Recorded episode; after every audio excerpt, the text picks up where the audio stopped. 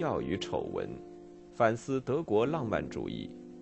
作者：吕迪格尔·萨弗兰斯基，翻译：魏茂平。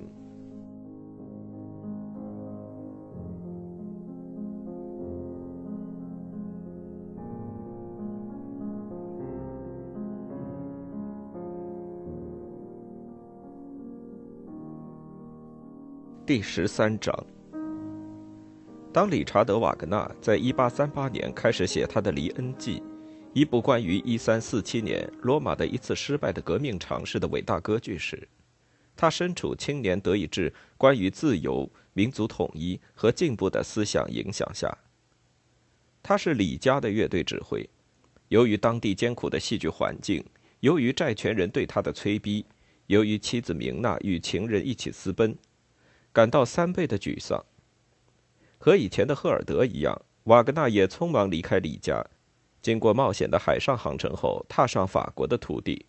可怕的风暴迫使船只在挪威海岸紧急停靠，行李中是尚未完成的《黎恩记》手稿。他在巴黎一直待到1842年，那是内外无望、失魂落魄和穷困潦倒的年代。他和海涅结下友谊。海涅给予他经济上的帮助，为他以后的作品提供浪漫的题材，包括唐豪瑟的故事和漂泊荷兰人的故事。面对眼前梅耶贝尔那辉煌无比的地位，他对这个城市的憎恶不断加深，因为他没让他获得他自以为理应得到的承认。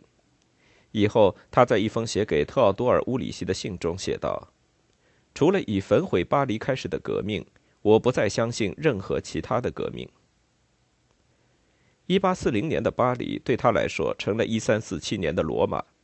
那时，克拉迪·黎恩济，一个旅店主的儿子，依靠一个反对贵族统治的运动，试图建立一个以古罗马为典范的共和国，然后又不得不经历人民对他的背弃。在瓦格纳的歌剧里，黎恩济从市政厅的阳台上。最后一次尝试为自己赢得那由一个教皇使节聚集起来的对付他的民众，但得到的却是纷飞而来的石块，房子被点燃，轰然倒塌，埋葬了李恩济及其关于人民幸福和自由的乌托邦。李恩济和堕落的罗马，在这样的局面里，理查德·瓦格纳这个作曲的罗马护民官，可以很好的重新认出他自己的命运。不过，另有一人也能从黎恩济身上再次认出自己。一九零六年，在林茨，一个十七岁的年轻人看过这场浪漫主义歌剧的演出后，因这样一种天赋很高的音乐获得信念，这信念将产生严重的后果。我定能够成功，将德意志帝国统一起来，并使之强大。阿道夫·希特勒以后这样对阿贝特·施佩尔说。理查德·瓦格纳关于一个失败的革命者的歌剧，获得遍及欧洲的成功。戏剧的煊赫、大众的场面、魔幻的布景，这些都要求广阔的舞台。而想走出角落之不幸的瓦格纳，瞄准的恰恰是这一点。1842年，瓦格纳作为一个成名的男人离开巴黎，他成为德累斯顿宫廷乐队指挥。可没过多久，他又感到不快。他的收入无法维持奢侈的生活习惯，债务重新堆积成山。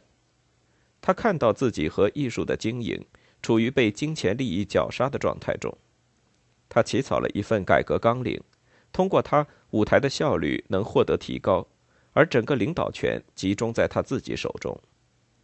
歌剧院不该仅服务于奢侈和娱乐，更应该提供对进步和民主的鼓励。但是他的改革建议未获通过。按部就班的工作使他感到厌倦。1848至49年革命的骚乱终于带来了变化。回顾那激动人心的几个月份，他在1849年5月14日给明娜写道：“对我自己处境及对我自己的艺术如此的不满，债台高筑，我厌倦了世界，停止了当艺术家，而成了尽管不是事实上，但在信念中，完全的革命家。”也就是说，我仅在一个彻底改造了的世界里，为我精神上新的艺术创造寻找土壤。理查德·瓦格纳成了革命者，不仅是在信念上，还是在行动上。他撰写反对贵族和反对市民社会金钱统治的宣传册。1849年4月，当萨克森国王以公然违宪的方法解散被选出的政府，并且以普鲁士军队相威胁，使国民卫队也进入战备状态时，理查德·瓦格纳和在此期间已与他结交的巴库宁一起参与准备一次武装起义。据说他甚至还弄来了一批手榴弹。瓦格纳实际的组织才能让巴库宁大开眼界。他建议朋友创作一部三重唱，其中男高音不断的唱出“将他砍头”，女高音唱的是“将他吊死”，而低音声部唱的则是“火火”。但瓦格纳的艺术理想倒向另一个方向，他思考写一部关于拿撒勒的耶稣的剧本。耶稣将被表现为社会叛逆者和私有财产的解除者。在革命的形式中，瓦格纳心头袭上一阵伟大的、无节制的惬意，觉得自己能够回忆起歌德在瓦尔米经历连续炮击的感受。一个新时代开始。当五月初国王及其大臣们逃离城市，起义民众组成一个临时政府的时候，他可以说他曾参与其事。瓦格纳利用停火间歇，曾做出一项大胆的举动，他在士兵中间散发传单。鼓动他们同国民卫队进行共同的事业。他曾站在圣十字教堂的钟楼上观战，试图指挥起义部队在障碍物之间的行动，而那些障碍物是在建筑学家森帕的专业指导下建立的。五月六日，古老的歌剧院遭焚毁，以后有人断言纵火的是瓦格纳。一八四九年五月八日，德累斯顿的起义被镇压，为首举事者遭到逮捕，理查德·瓦格纳得以逃脱。起先去往魏玛，在那里进行了唐豪塞的乐队试演。当五月十六日通缉令下达时，李斯特帮助他逃往苏黎世。在革命的那几个月里，他完成了自己尼伯龙根剧本的第一份草稿。剧本当时还完全集中在齐格弗里德这个人物身上，而他就像基督那样，通过自己的牺牲，让世人从虚假的世界现状中得到解放。瓦格纳想创造一篇革命的神话，带着这么一个意图，他来到苏黎世之后，整整二十年都追寻着这个题目，直到1874年《尼伯龙根指环》完成。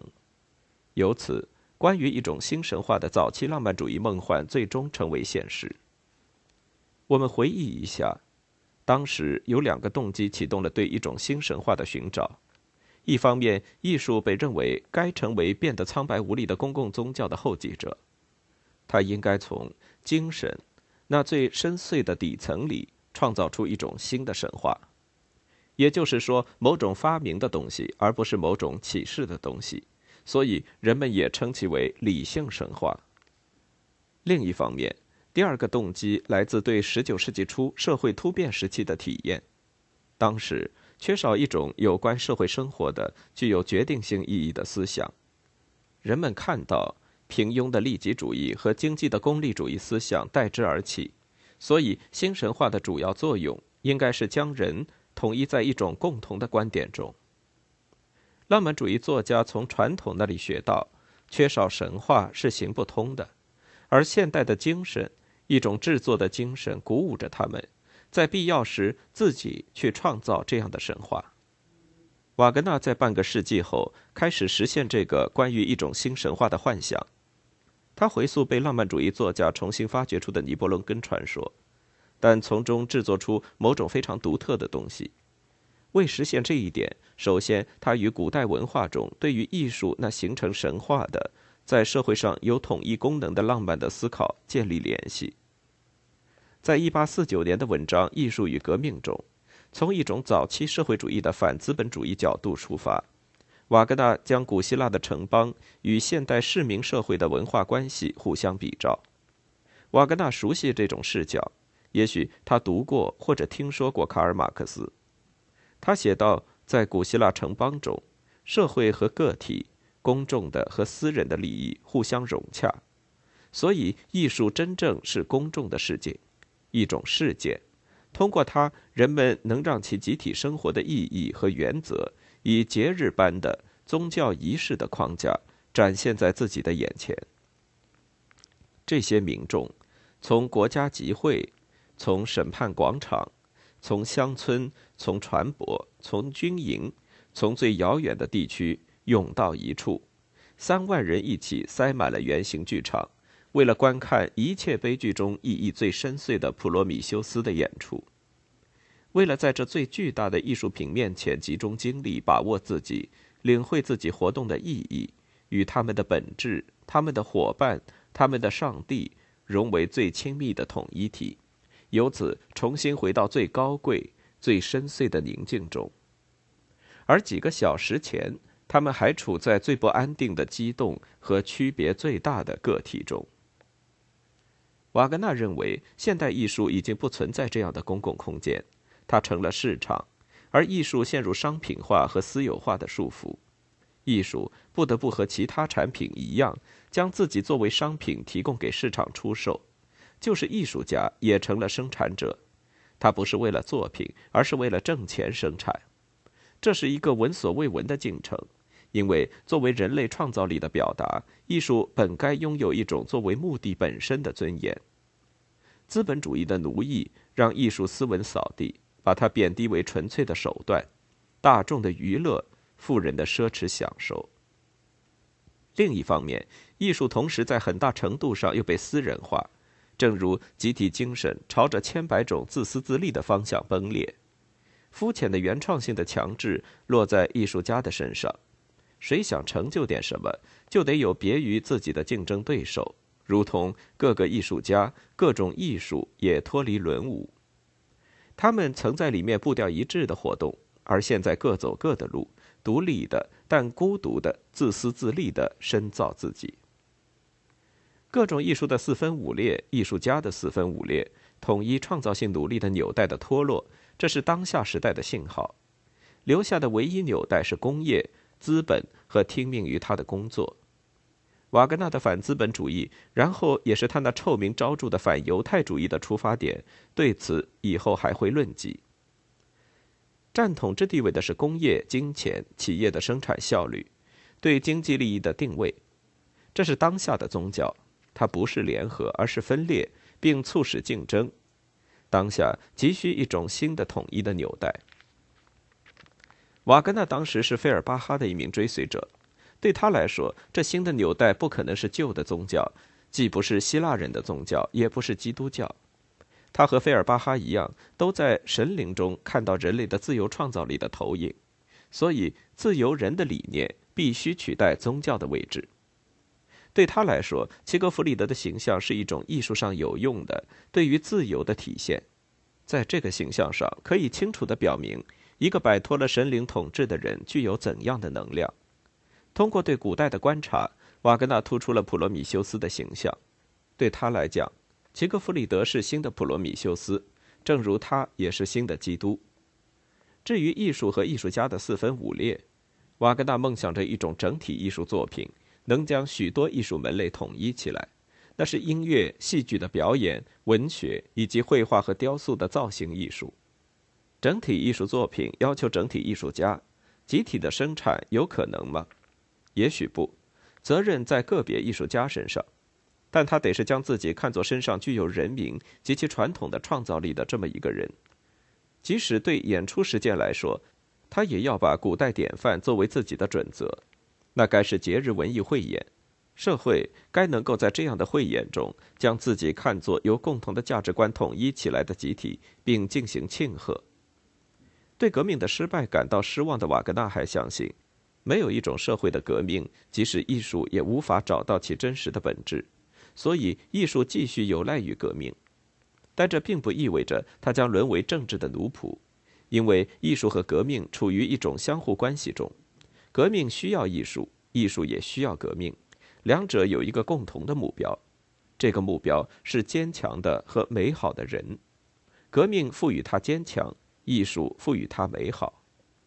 也就是说，倘若艺术服务于革命，它也是服务于自己的发展。恰恰在政治的失败之后，人们必须坚持艺术那革命的功能，并创造艺术作品，给予激情澎湃的社会运动的潮流一种美好和崇高的目标，那是高贵的人类的目标。他赋予自己的艺术作品以这样一个任务，而这部作品该是尼伯龙根剧本。在接下去的几年里，他发展成了四连剧。但是在苏黎世，这个遭到通缉的革命者知道，暂时无法考虑在德国找到一个恰当的演出实践形式。带着我的这个新构思，我完全脱离与我们今日戏剧和观众的所有联系。只有在革命后，我才能想到演出。在那时。我要在莱茵河畔建立一个剧院，并邀请人们参加一个伟大的节庆。经过一年的准备，我要在四天里演出我的整部作品。我将用它让革命的世人就革命那最高贵的思想认识这场革命的意义。这样的观众能理解我，现在的观众不行。瓦格纳甚至考虑，在他的四连剧一次性演出之后，不仅推倒剧院，而且还将焚毁总谱。要是以后在没有之前革命的情况下，《尼伯龙根指环》也上演，那么瓦格纳就必须别样的设定他这个剧本的效果。首先，他想至少让人能感觉到一种将来之革命的必要性，但是然后。在他生命最后的十年里，他在政治上灰心丧气，但作为艺术家身居荣誉顶峰。他寄希望于自己的艺术，相信他能抵消甚至代替社会变革的缺失。最后，他在《帕西法尔》中有明确表示，以为艺术经历将成为拯救之庄严的瞬间，甚至成为地球上的时代终结时伟大拯救的先兆和允诺。艺术成为宗教。对尼采来说，这是愤怒和失望的同瓦格纳分道扬镳的理由。不过，事情尚未发展到这一步，瓦格纳还在专心创作一个神话。在那里，当自由人出现时，众神死去，宗教充其量意味着神话的人，如同写德国一个冬天的童话的海涅，瓦格纳也将天堂留给了麻雀。瓦格纳写《尼伯龙根指环》花了二十五年。他开始于1848年的散文体草稿《尼伯龙根神话》，直到1874年作品完成。我什么也不再说了。他在这四部曲的总谱的最后一页上写道：1876年，整部《尼伯龙根指环》用了四天的时间得到首演，以此宣告拜洛伊特节日剧院的开幕。四部剧描述的是众神没落的大历史。这些神灵是什么？他们由于何种原因走向毁灭？一八四八年的散文体草稿清楚地回答了这些问题。众神将实现他们的意图，倘若他们通过对人的创造将自己毁灭，以及在人类意识的自由中被迫放弃自己的直接影响。这种表述完全符合费尔巴哈的精神：众神不在别的地方，仅在人的意识中走向没落。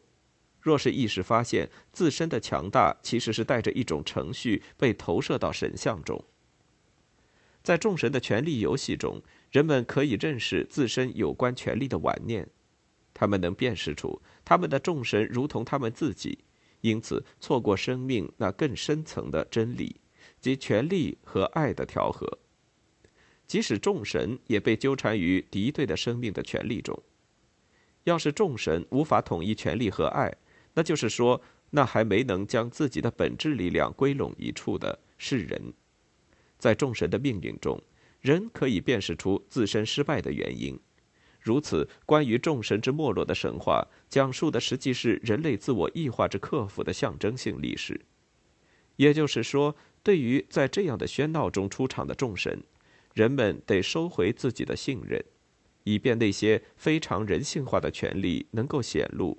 而众神就是这些权力的非凡体现。现在来讲神话自身，看瓦格纳如何讲述它，给它配乐。他以著名的降一大调三和弦开始，这是万物之始的音响的思想。水是运动的原始要素，从这第一声音调的转变中展开了其他的一切。一旦象征太阳的声调加入，那创造的瞬间就变得依稀可闻。太阳的灼热让河水闪烁出金色的光芒，黄金成为水底的宝藏。莱茵女儿们守卫着它。此时，她尚未接触对利用的贪婪，尚未被牵扯入权力和占有罪恶的循环。宝藏代表着无辜和与自然世界的统一。黑侏儒阿尔贝里希、魔鬼和尼泊龙人的主人，他对宝藏的美一窍不通，但他想占有宝藏，以加强自己的权利。而爱会让宝藏及其美丽单于自身，让存在任其自变。谁背弃爱，谁就会想夺取宝藏并利用它。阿尔贝里希的抢夺成功了，因为他的强权不受任何爱的阻拦。这个开始的场景已经包含了戏剧的全部冲突：权力和爱、占有欲和献身、游戏和强制之间的紧张关系。一直到最后，都决定了这出音乐剧。阿尔贝里希让尼伯龙人变成奴隶，他们得为他工作，从黄金宝藏中锻造出一枚指环，他赋予其携带者无上的权利。毫无疑问，瓦格纳在尼伯龙根帝国中看到工业时代的魔鬼精神。瓦格纳曾对伦敦港口设施印象深刻，对科西玛说：“阿尔贝里希的梦在这里实现了。”尼泊海姆。世界统治、活动、工作，到处是蒸汽和烟雾的压力。